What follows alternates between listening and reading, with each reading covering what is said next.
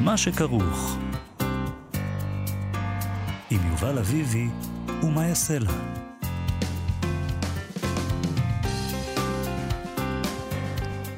שלום, צהריים טובים, אנחנו, מה שכרוך, מגזין הספרות היומי שלכם בכאן תרבות. מאיה סלע ויובל אביבי, 104.9 ו-105.3 FM.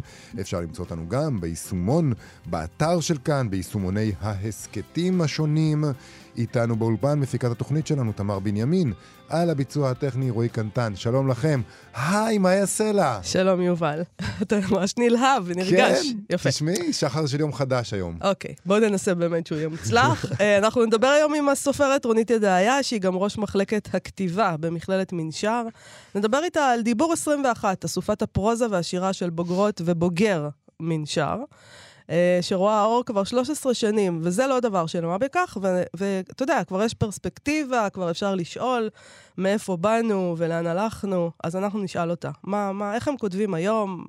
מה הם פני הדור? Okay. אוקיי. נדבר גם עם נועה מנהיים היום על אגדות שעברו ריכוך, אה, באופן כזה שבעצם מפספס את המשמעות המקורית הקשה שלהן. כמו שאני אוהב. כמו כאילו. שאתה אוהב, בדיוק. אה, נבדוק מה הפסדנו, כמה אפלה וכאב וצער נחסכו ממך.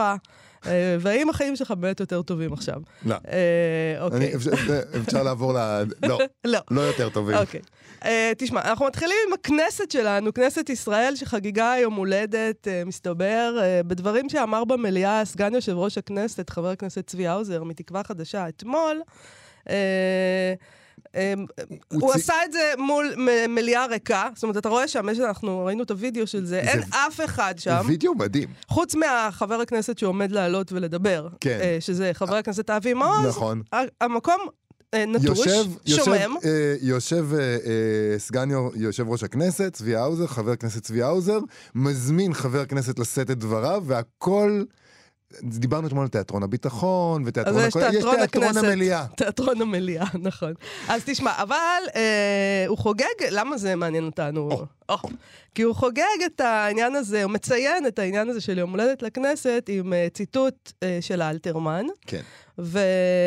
ומוכיח שבעצם, אה, אם יש לנו את הספרות, אז אנחנו אף פעם לא לבד. בהחלט. אה, כי צביקה האוזר אולי יושב שם לבד, אבל יש לו את אלתרמן איתו. לצידו. שזה אגב מרשים בכלל. זאת אומרת שבן אדם, אה, חבר כנסת, מביא את אלתרמן איתו. אנחנו קוראים לחברי כנסת בכלל. אל תשאירו את צבי האוזר לבד בעניין כן, הזה. נכון. תצטטו עוד, אנחנו אוהבים את זה. תשלבו קטעים. ספרותיים ופרוזה ושירה. אנחנו, תגרמו לנו לקום כן, רגע ולהגיד, היי, כן, יפה. בדיוק, לא ציפינו, חברי כנסת, וואו. בוא נשמע, בוא נשמע, בוא נשמע כן, את זה. בוא נשמע. בפברואר 49, אני חושב, כינוסה של הכנסת הראשונה, כתב אלתרמן בטור השביעי, אה, הקדיש אה, שיר לכנסת, ובית אחד הוא כותב ככה: הם ישבו כשגור ויקשיבו לנאום, ישיבה מספר אלף, אלף ושבע, אחדים יחטפו לרגעים קצת נמנום, אחדים סתם יישנו שנת קבע. אז אני מסתכל כאן, כנראה שיש פתרון שלישי שאלתרמן לא חשב עליו, אבל בבקשה, הבמה שלך. לא, הכיסאות, הכיסאות, הוא דיבר על הכיסאות. אני אגיד לך את הסוד, אני מדבר אל העם, לא אל חברי הכנסת. יפה. אז הוא מדבר אל העם. הפתרון השלישי שאלתרמן לא חשב עליו זה שהם פשוט לא יבואו. כן. הם לא צריכים לנמנם אפילו, הם יכולים להישאר בבית. אבל כמובן, יש קורונה, ויש עכשיו תירוץ וכל הדבר הזה. אבל האמת שראינו את המליאה הריקה גם לפני פרוץ. לא, לא צריך, יש את הדוחות האלה, נכון? מדי שנה כן. מתפרסמים הדוחות של... איפה הם? מה אתם עושים שם כל הזמן? מספר הימים שחברי כנסת מסוימים היו, והם פחותים בהרבה, נגיד, ממספר הימים שאנחנו מבלים במקום העבודה שלנו. נכון.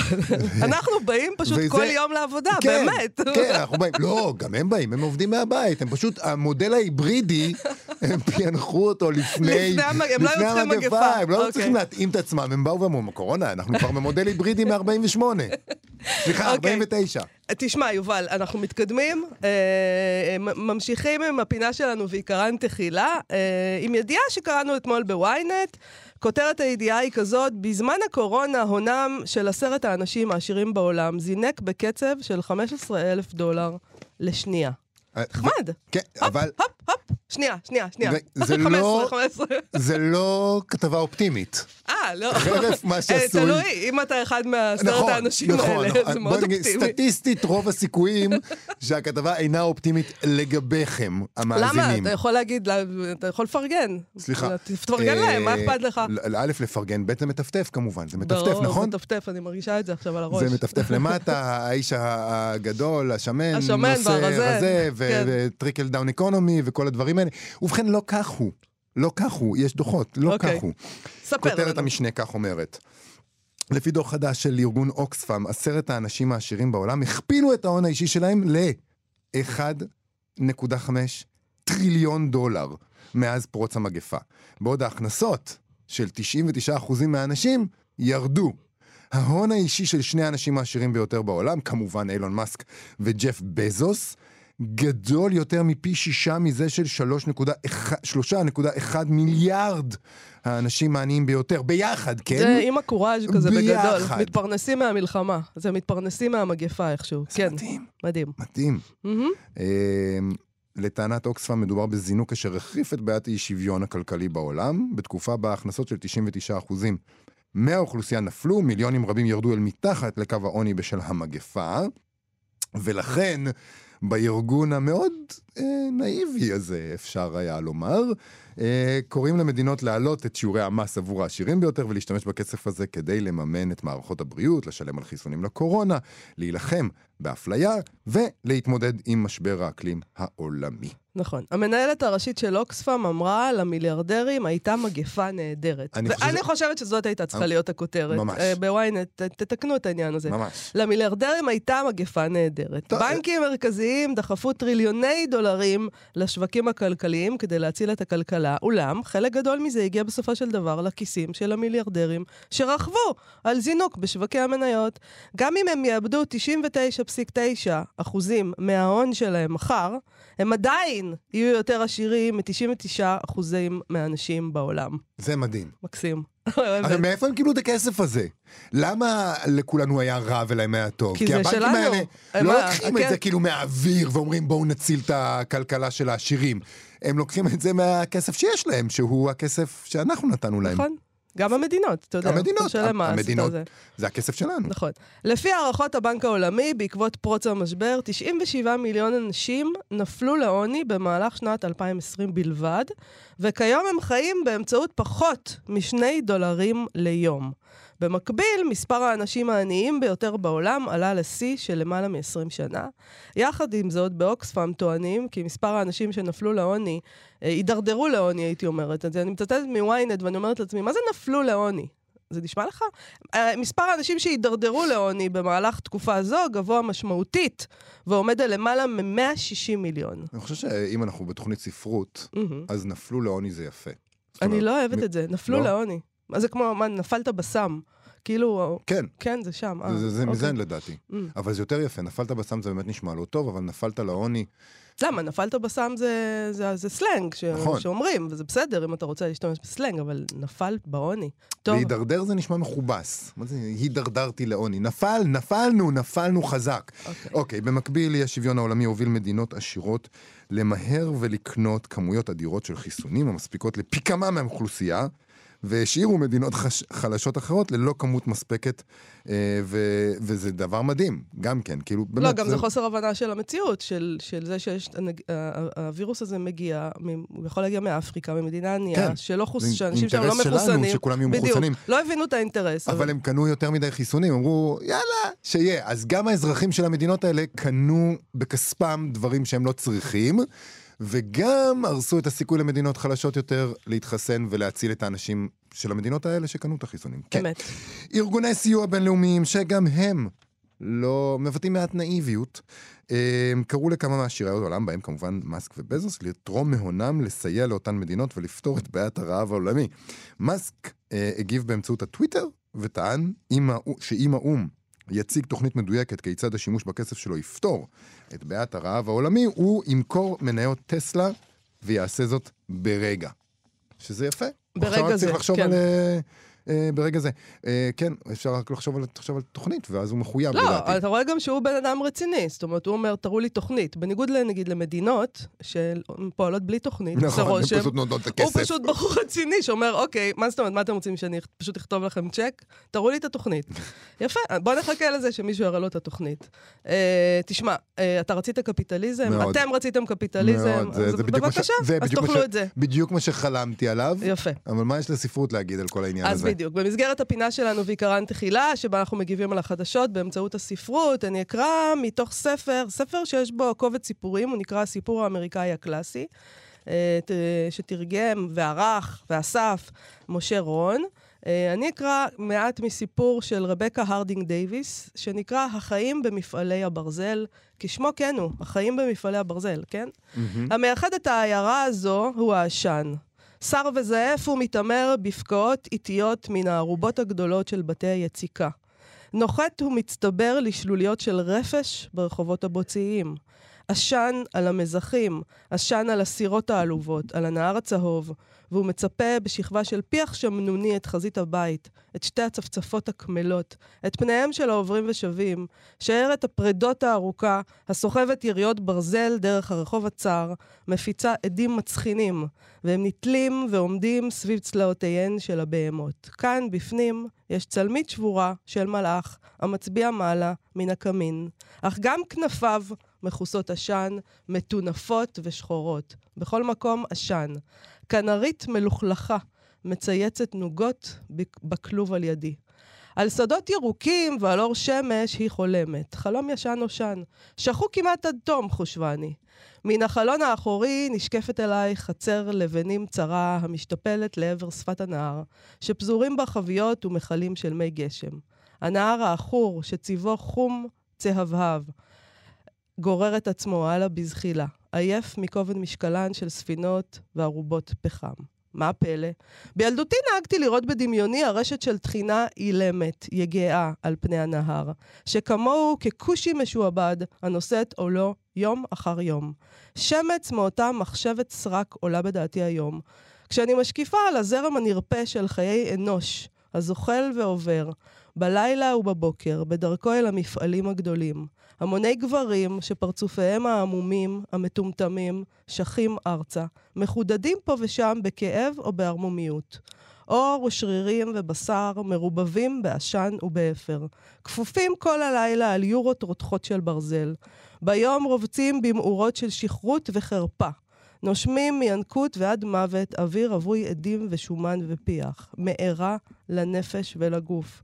איך תסביר מקרה שכזה אתה, הפסיכולוג החובב? אומר אתה שחיי אדם הם עניין רציני. לאלה האנשים הם הלצה שטויה, מהטלה. נוראה למלאכים אולי, להם דבר שבשגרה. דימוי הנהר שלי היה דימוי סרק, אין הוא מסמל חיים שכאלה. מה בכך אם כאן עומדים מימה ומלאים רפש? ידוע ידע, כי בהמשך דרכו מצפה לו אור שמש ריחני, גנים ישנים ונחמדים, מוצלים בעלבתם הרכה הירוקה של עצי תפוחים, סמוקי שושנים כעין השני, אוויר ושדות והרים. העתיד הצפוי למערבל הוולשי העובר עתה ברחוב אינו כה נעים. להתאמן, לכשתיתם מלאכתו, בבור בבית הקברות הבוצי, ואחר כך לא אוויר, לא שדות ירוקים, לא שושנים נדירות. מקסים. אני חושב שזיהיתי שם עוד אה, כותרת אולי, אה, שמתאימה לידיעה הזאת מ-ynet, זרם נרפה של חיי אנוש, זה גם כן יכול להיות ממש כותרת טובה נכון לידיעה מאוד.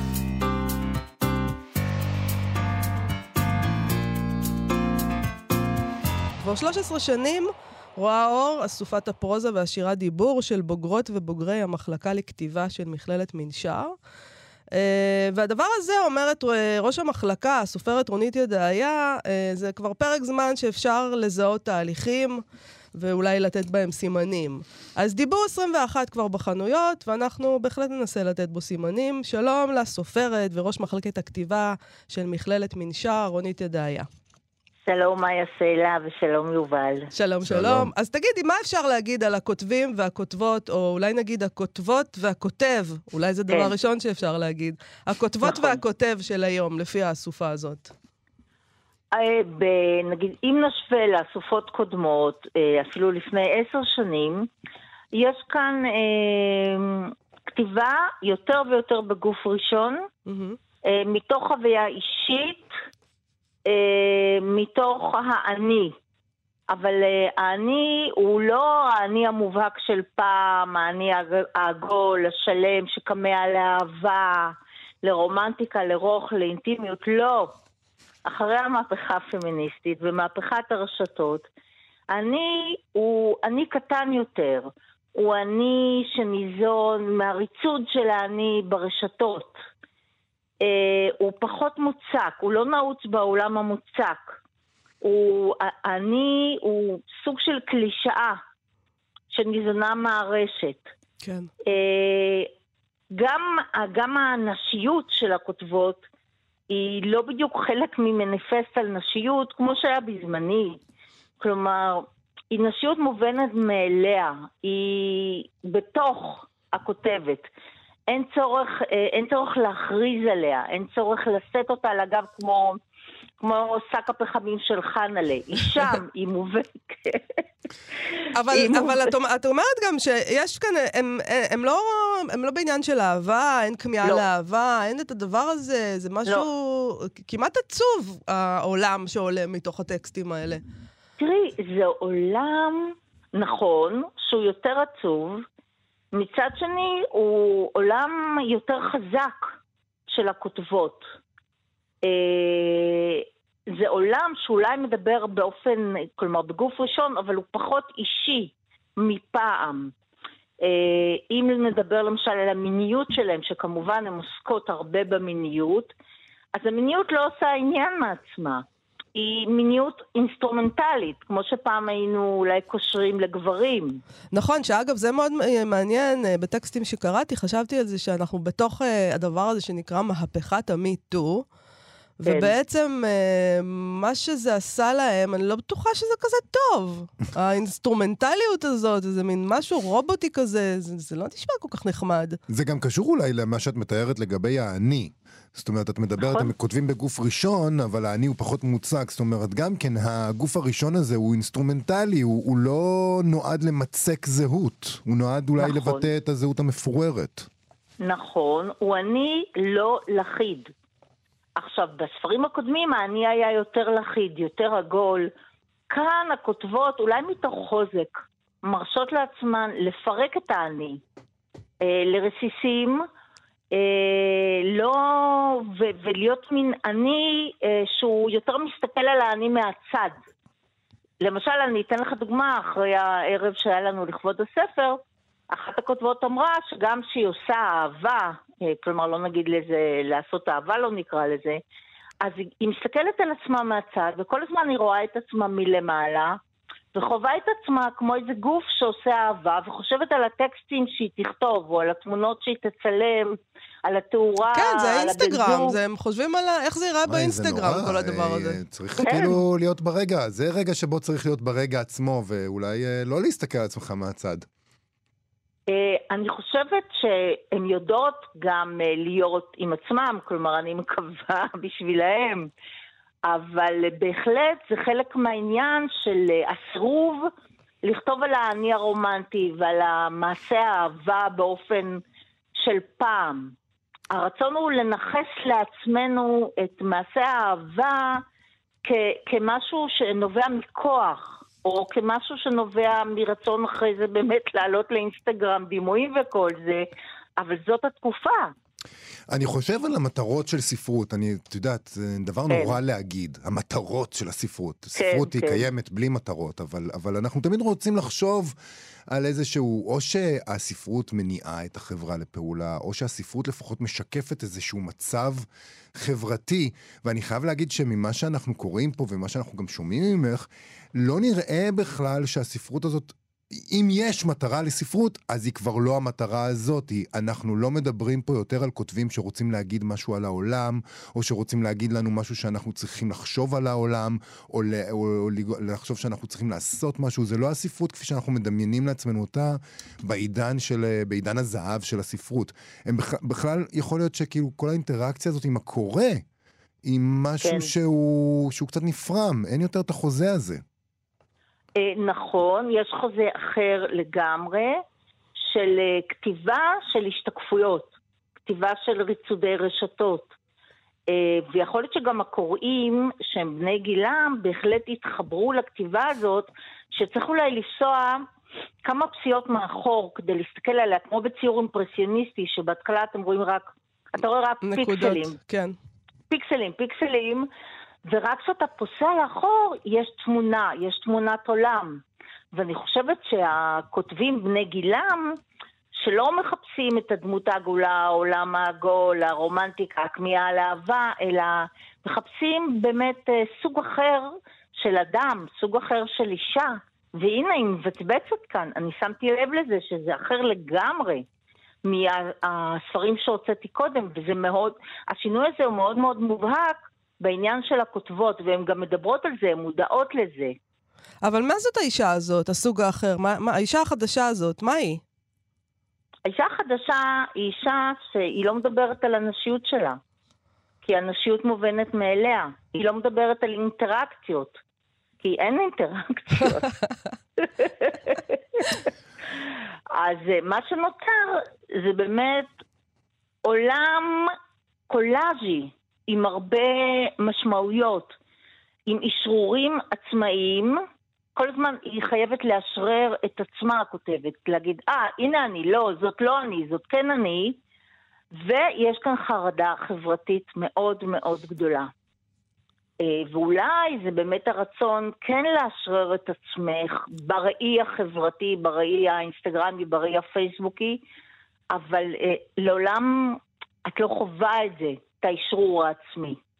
זה נשמע אה, ככה בסתירה פנימית, אה, אנחנו מאוד, אה, אני לא צריכה לדבר על הנשיות כי הנשיות היא מובנת מאליה, מצד שני האישור הזה נדרש זה, בכל לא, מיני אפיקים חדשים. לא, גם יש נתק, זה נשמע כמו נתק מה, מהדבר הזה. אני מרגיש אבל שבעצם עוד לא ענינו על למה יש רק כותב אחד. כן. למה פתאום, למה פתאום, מה זה פתאום? והוא כותב אחר לגמרי, אבל... אור חיים בן עטר. למה, למה, כות... למה הוא לבד כן. שם? איפה, איפה, איפה כל, כל הגברים? הבחורים? איפה כל הבחורים ההם, עם הקוקו והסרפן? הם ישנם, הם ישנם, אבל במקרה הזה הם נעלמו. נסעה אותם הרוח. הם הלכו להייטק, רונית, פשוט.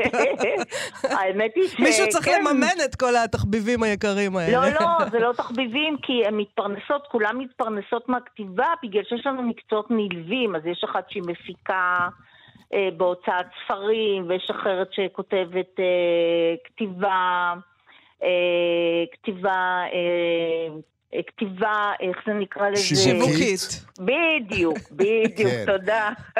כתיבה שיווקית. אז, אבל, ו... אז, אז, אז הגברים, אבל אה, נגיד, איפה הם נמוגו. בכל זאת? נמוגו. נמוגו כן יש... באמת להייטק אולי, אני לא סתם... לא יודע, בפרסים ובהוצאות הם עדיין מככבים, הכותבים הנבחרים. למרות שרוב הקור... הקוראים הם קוראות. נכון. ורוב הסופרים הם סופרות. אולי הם פשוט חשים כמו... וזאת שזכתה בפרס ספיר היא נקבה. אולי פשוט גברים חושבים, כמו שהם חושבים לא פעם, שהם לא צריכים ללמוד משהו כדי לעשות אותו, הם פשוט הולכים דוך. אה, תראה, יש לנו כן כותבים, המקרה הזה הוא מקרה קצה נגיד. כי למשל, לפני עשר שנים אה, זה התחלק חצי-חצי, אפילו יותר, היו יותר כותבים, וחלקם הלכו לעיתונות, חלקם עורכים בעיתונים, אבל אה, במקרה הזה באמת יש לנו רק גבר אחד מפואר. אז בוא נדבר עליו, על הגבר הזה. למרות שהוא הוא אחד, אז הוא, אולי אפשר לדבר על איזה מגמה, מי... אבל הוא אולי... הוא מייצג את כולם. אולי הוא ייצג כאן ונגיד משהו גם על הגברים הצעירים של הדור הזה, כי דיברנו נכון. על, על אנשים. מה הוא? נכון. אור חיים בן עטר, הוא נולד ברמלה. הוא היה בתיכון של אנשים שלא הצליחו להשתלב בשום מסגרת. אצלנו באמת היו איסורי השתלבות, אבל בסוף הוא השתלב. הוא עבד בעיריית רמלה, הוא היה אחראי על הנוער שם, הוא לימד תסריט, הוא מלמד עכשיו, אה, הוא כותב תוכן ללקוחות. על מה אבל... על מה הוא על כותב? מה? מה הנושאים שלו שמעסיקים טוב, אותו? קודם כל אני חייבת לו להגיד שהוא פרסם כבר ספר בשם ברד נחשים. אוקיי. בהוצאת תלמי, וזה ספר באמת שדן ב... אה, זה, זה ספר לבני נוער שדן בבחור בגיל ההתבגרות והקשיים שלו בחיים, בחור שלא מתחבר לשום דבר, רק למוזיקה, והקשיים שלו בחיים, ובאופן פרדוקסלי, ולא פרדוקסלי, הספר הזה נכלל בתוכנית הלימודים Mm, בתיכון. כלומר, הבן אדם, היה לו מאוד מאוד קשה לסיים את התיכון, אבל הוא נכלל בתוכנית הלימודים. מצוין. ואני מאוד, יפה, אני מאוד- כך צריך. כן, זה לא יאומן, ואני, זה הספר נקרא ברד נחשים, אמרתי כבר, כן. ואני אני מאוד גאה בו על, אה, על צורת ההשתלבות שלו וכל מה שהוא עושה, וזה שהוא בחר, הוא ארגן אנשים מהכיתה, והם נסעו כולם לרמלה והעבירו סדנאות תסריט ברמלה, עם מצלמות קטנות וכל זה. עכשיו, הוא כותב אחרת, הוא בחר לכתוב אגדה, אה, אגדה למבוגרים, על, אה, על אה, אה, מלחמה בין אה, האדומים ל- לכחולים אה, בגבעות האדומות, כשהם היו עוד בצבע ורוד כהה, ועליהם ש- שלט המלך פאי פאי הנורא. כלומר, זו אגדה די אכזרית, אה, ש... אה, באמת לא מתייחסת בכלל בכלל למה שהבנות במחלקה מתייחסות. אה, אין כאן אני. כן. יש כאן משהו כללי, מבט מלמעלה, שאני מוצאת שהמבט מלמעלה זה אופייני להרבה מאוד כותבים, בכל אופן לאנשים שמגישים משימות קבלה כדי להתקבל למחלקה, אה, אפשר להבדיל, יש חתך מאוד ברור בין הכותבים הגברים או לבין הכותבות הנשים, שהכותבות הנשים מת- מתעסקות יותר בעולמן הפנימי, מסתכלות באמת על הפוליטיקה של המשפחה, הפוליטיקה של הזוגיות, הפוליטיקה של היחסים, והגברים מסתכלים במין פרספקטיבה מלמעלה. העולם. במ- על העולם. זה כל כך מדכדך. מה שאת מספרת פה, זה פשוט מדכדך, ממש. תמיד ככה. הגברים הולכים, הם רוצים להיות הצופה לבית ישראל, הם. רוצים להגיד כן. דברים גדולים, ואנחנו כן, נשארות כן. במטבח, בפוליטיקה של לא, הכלים, כלים.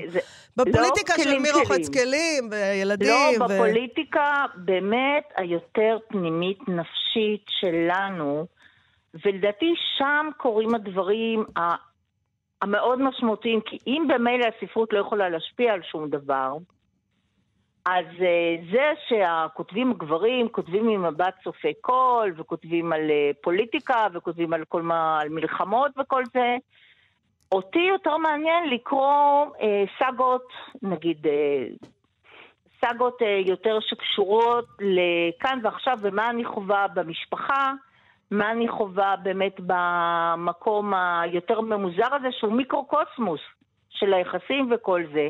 וכאן אולי המהפכה הפמיניסטית עוד לא הושלמה במישור המשפחתי. אבל אני חושבת שהכותבות, אה, הן מגשימות בגופן את המהפכה הפמיניסטית. אז יכול להיות שכרגע היא מתבטאת בניכור. אבל ניכור אה, הוא אבן דרך לכתיבה. אם את לא מנוכרת, אם את יותר מדי מחוברת, קשה לך לראות את הדברים מלמעלה בפרספקטיבה, אה, בפרס, בפרספקטיבה יותר אה, מנוכרת, יותר מרוחקת, ולהאיר בזרקור את היחסים, מה שאת קוראה להם זה לא בדיוק ללחוץ כלים וכל זה, כי אף אחד שם לא מתעסקת בזה, למרות ש... זה בסדר גמור ללחוץ כלים בעיניי. כן, אני נוהגת אני לא לרחוץ רוחצת כלים. כלים, אני- אני פה גמור. ושם זה קורה לי שאני רוחצת. כלים, כן, כמטאפורה מטאפורה. בהחלט. אני חושבת שזה מאוד מאוד מעניין, הדברים שעלו פה לגבי הדור הזה. אה, אז אני אגיד שדיבור 21 אפשר למצוא בחנויות הספרים ולקרוא, לראות מה כן. מה קורה עם הנשים עם הצעירות הזה. האלה, עם הדור הזה, זה באמת מאוד עם מעניין. הנשים הצעירות והכתיבה המפורקת. נכון. אה, רונית ידעיה, תודה רבה לך על השיחה הזאת. תודה רבה לכם. להתראות. להתראות.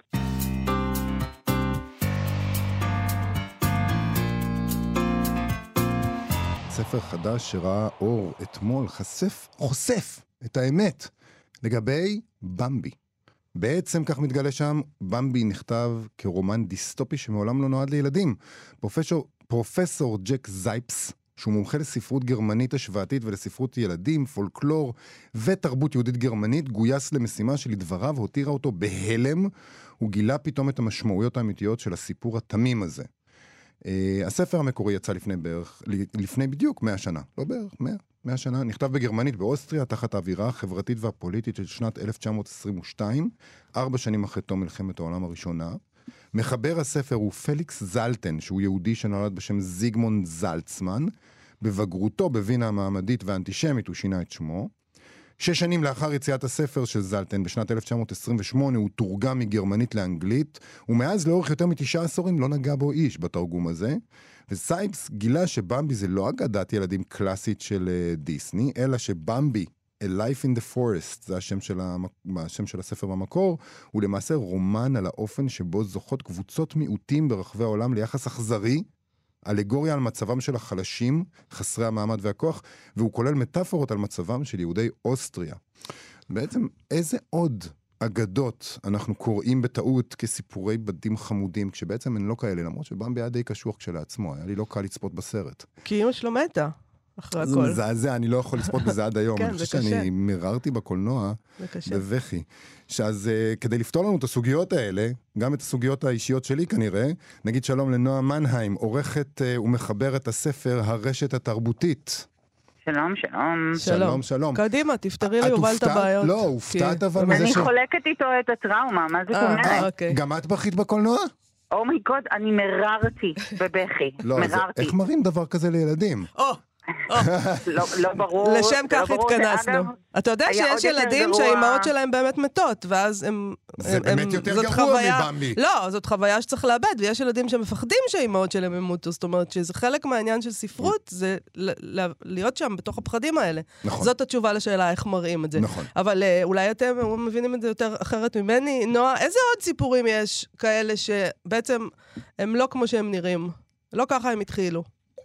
אמ, אני חושבת שאני יכולה להעלות כאן, אה, אני מרגישה בטוחה איתכם מספיק כדי להעלות את הטראומה הגדולה השנייה של ילדותי.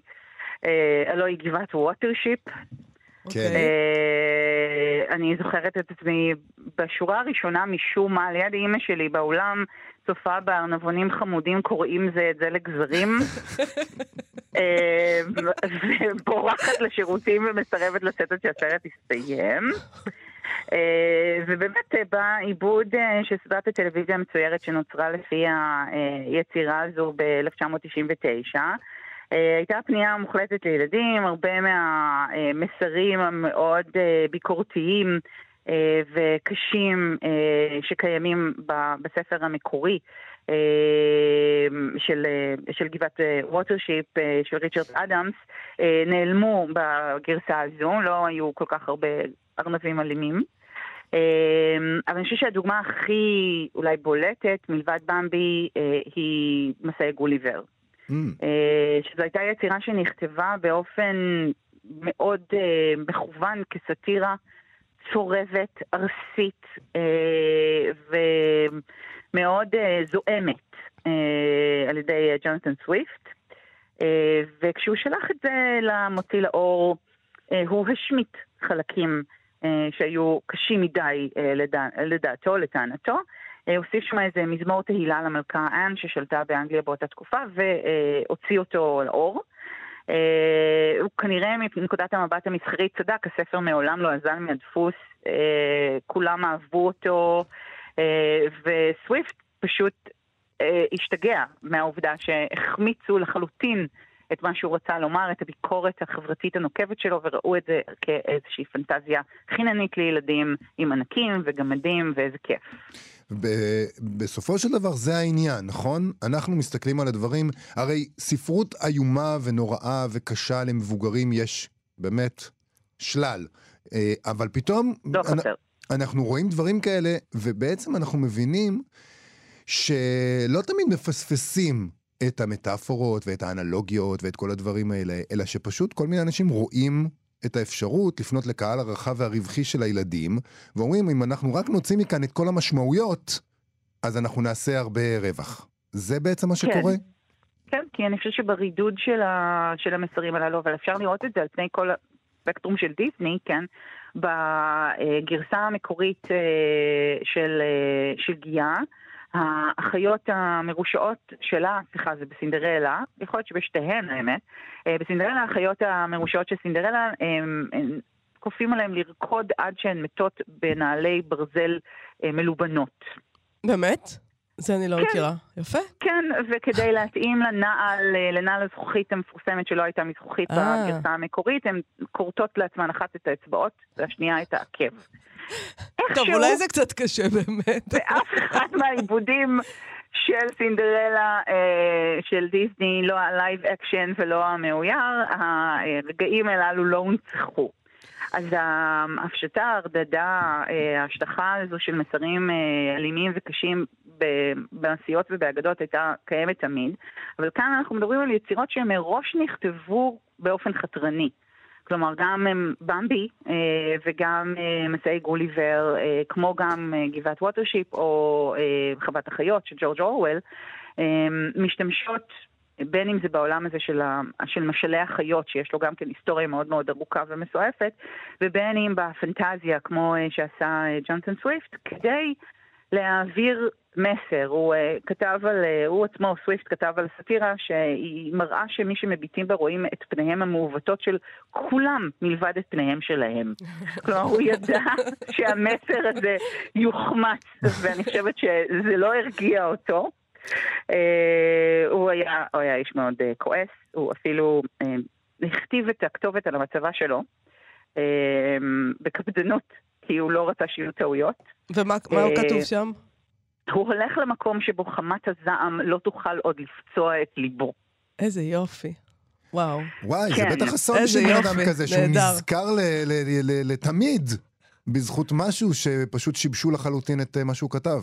נכון, נכון. ועכשיו, יש גם, יש מצבים גם הפוכים, כלומר שיצירה שלא מיועדת אה, להיות חתרנית, או לא אמורה אה, להיות אה, סאטירה, והיא לא פוליטית ב, באופ, באופי שלה, נטענת במשמעויות אחרות. כן. אה, זה נגיד אה, אחד המקרים האהובים עליי, אה, זה המקרה של פרדיננד השור.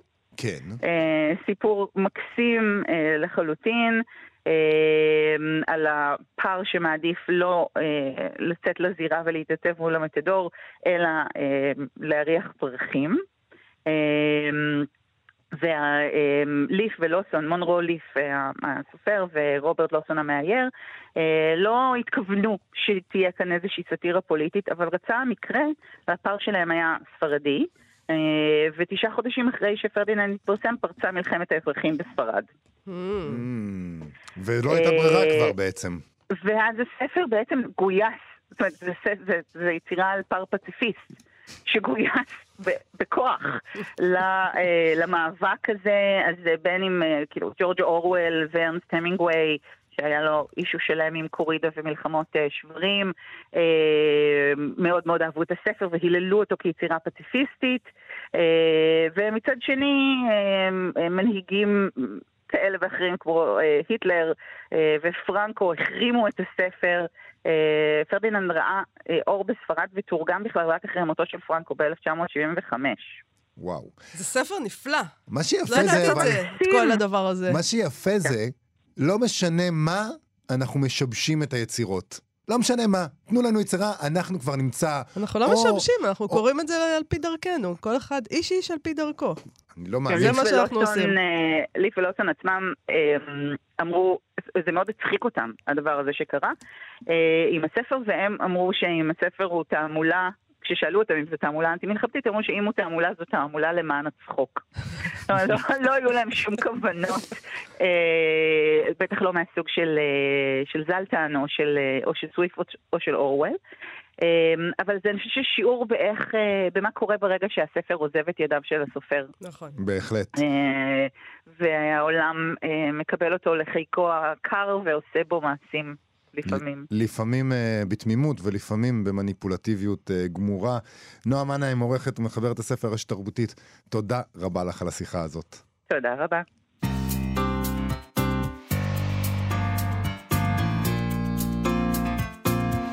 אנחנו ממשיכים עם אה, סטטוס ספרותי אה, היום של הסופרת גלית דהן קרליבך.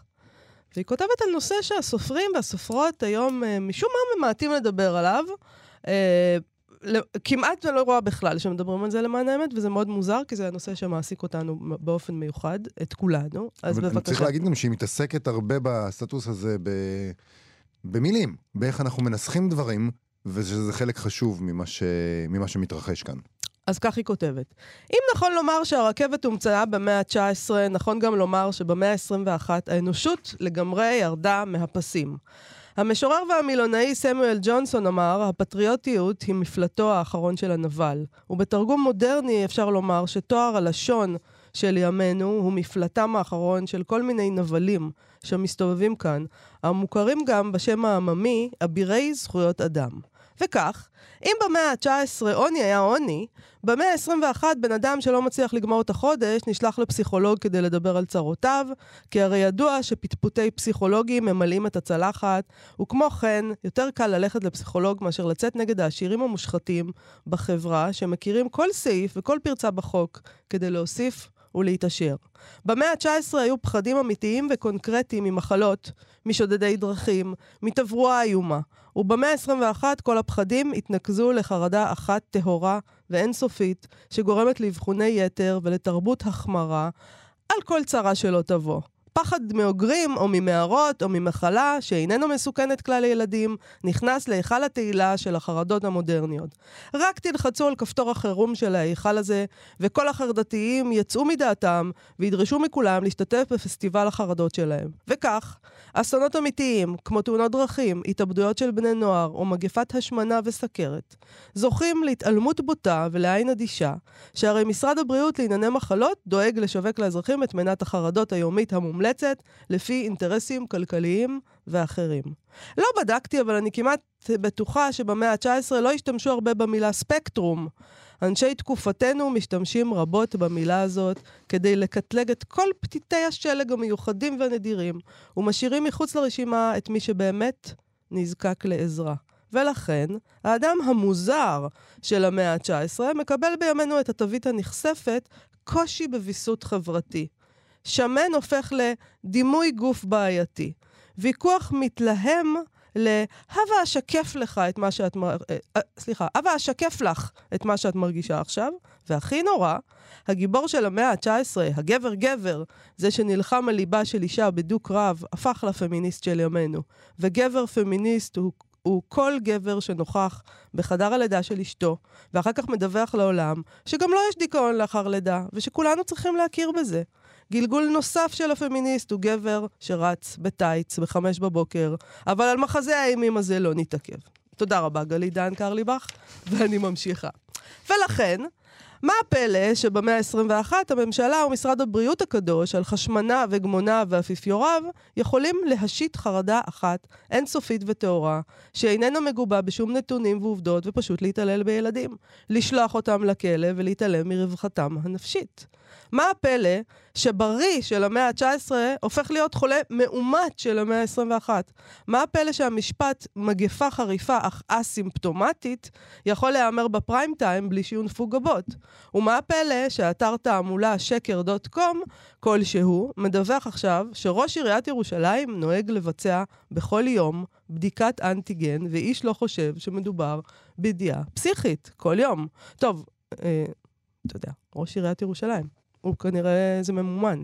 ולכן, כותבת אה, גלית דיין קרליבך, יוחזרו, יוחזרו לאלתר השחפת, החולרה, הדבר ודלקת הריאות, ולו רק כדי ללמד אותנו צניעות והפחתה דחופה של אבחוני היתר, הן מבחינה רפואית והן מבחינה לשונית. אבחוני היתר שהם הם המגפה האמיתית של ימינו.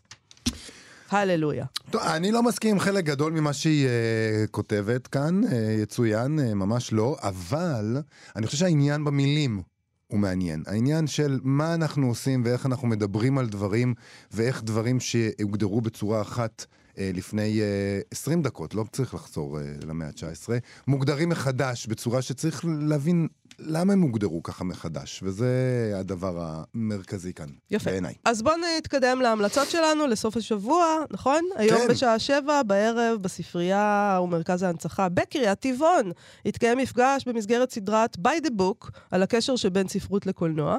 אני מציעה לכם למצוא שם אחר uh, שהוא עברי, במקום לקרוא לזה by the book, שזה שם באנגלית, ואתם עוסקים בספרות וקולנוע. הפעם יוקרן הסרט נשים קטנות, ואור סיגולי ירצה על היצירתיות במעבר מהדף למסך. נכון. מחר, יום חמישי, בשעה שש בערב, יתקיים אירוע פתיחת חנות ספרי האומן של מגזין שלוש. אנחנו שוחחנו כאן עם האוצרת כרמית גלילי על החנות הזאת השבוע. זה יקרה ברחוב עולי ציון 17 ביפו. מחר בתשע, בזום של אגודת הסופרים העבריים, יושב ראש האגודה צביקה ניר ישוחח עם אחת משתי האורחות החדשות של כתב העת מאזניים, דוקטור תמר מרין, על הסיפור נעימה ששון כותבת שירים של עמליה כהנא כרמון. וביום שבת בערב, אה, בתדר שבתל אביב, זה מקום שנקרא התדר, למי שלא יודע. תתקיים ההשקה התל אביבית של רגע נצח, הספר של שאנן סטריט. ישתתפו, מלבד שאנן סטריט עצמו, גם גלית חוגי, עדי קיסר, נבו שירזי ופלד. וצריך להגיד אה, אולי... פלד. אה, פלד. אני אוהבת את פלד, כן. צריך רק להגיד, כרגיל, אנחנו, אני מרגיש שצריך להסתייג, ותבדקו לפני שאתם יוצאים מהבית, כי לך תדע מה ההנחיות, אני לא יודע. אנחנו לא אחראים על לא על הדבר זה. הזה. אתה לא חייב להסתייג, לא, אתה אף אחד לא חושב שאתה אחראי. יתבעו אותך, וזה, כן. יגידו לי לכאורה, פה, שם, לא רוצה, לא רוצה צרות. אוקיי, אנחנו נהיה פה מחר עם המיטב שבמיטב שלנו. תודה רבה למפיקה שלנו, תמר בנימין, לרועי קנטן שהיה על הביצוע הטכני. בואו לבקר בעמוד הפייסבוק שלנו ושל כאן תרבות. להתראות מחר. להתראות.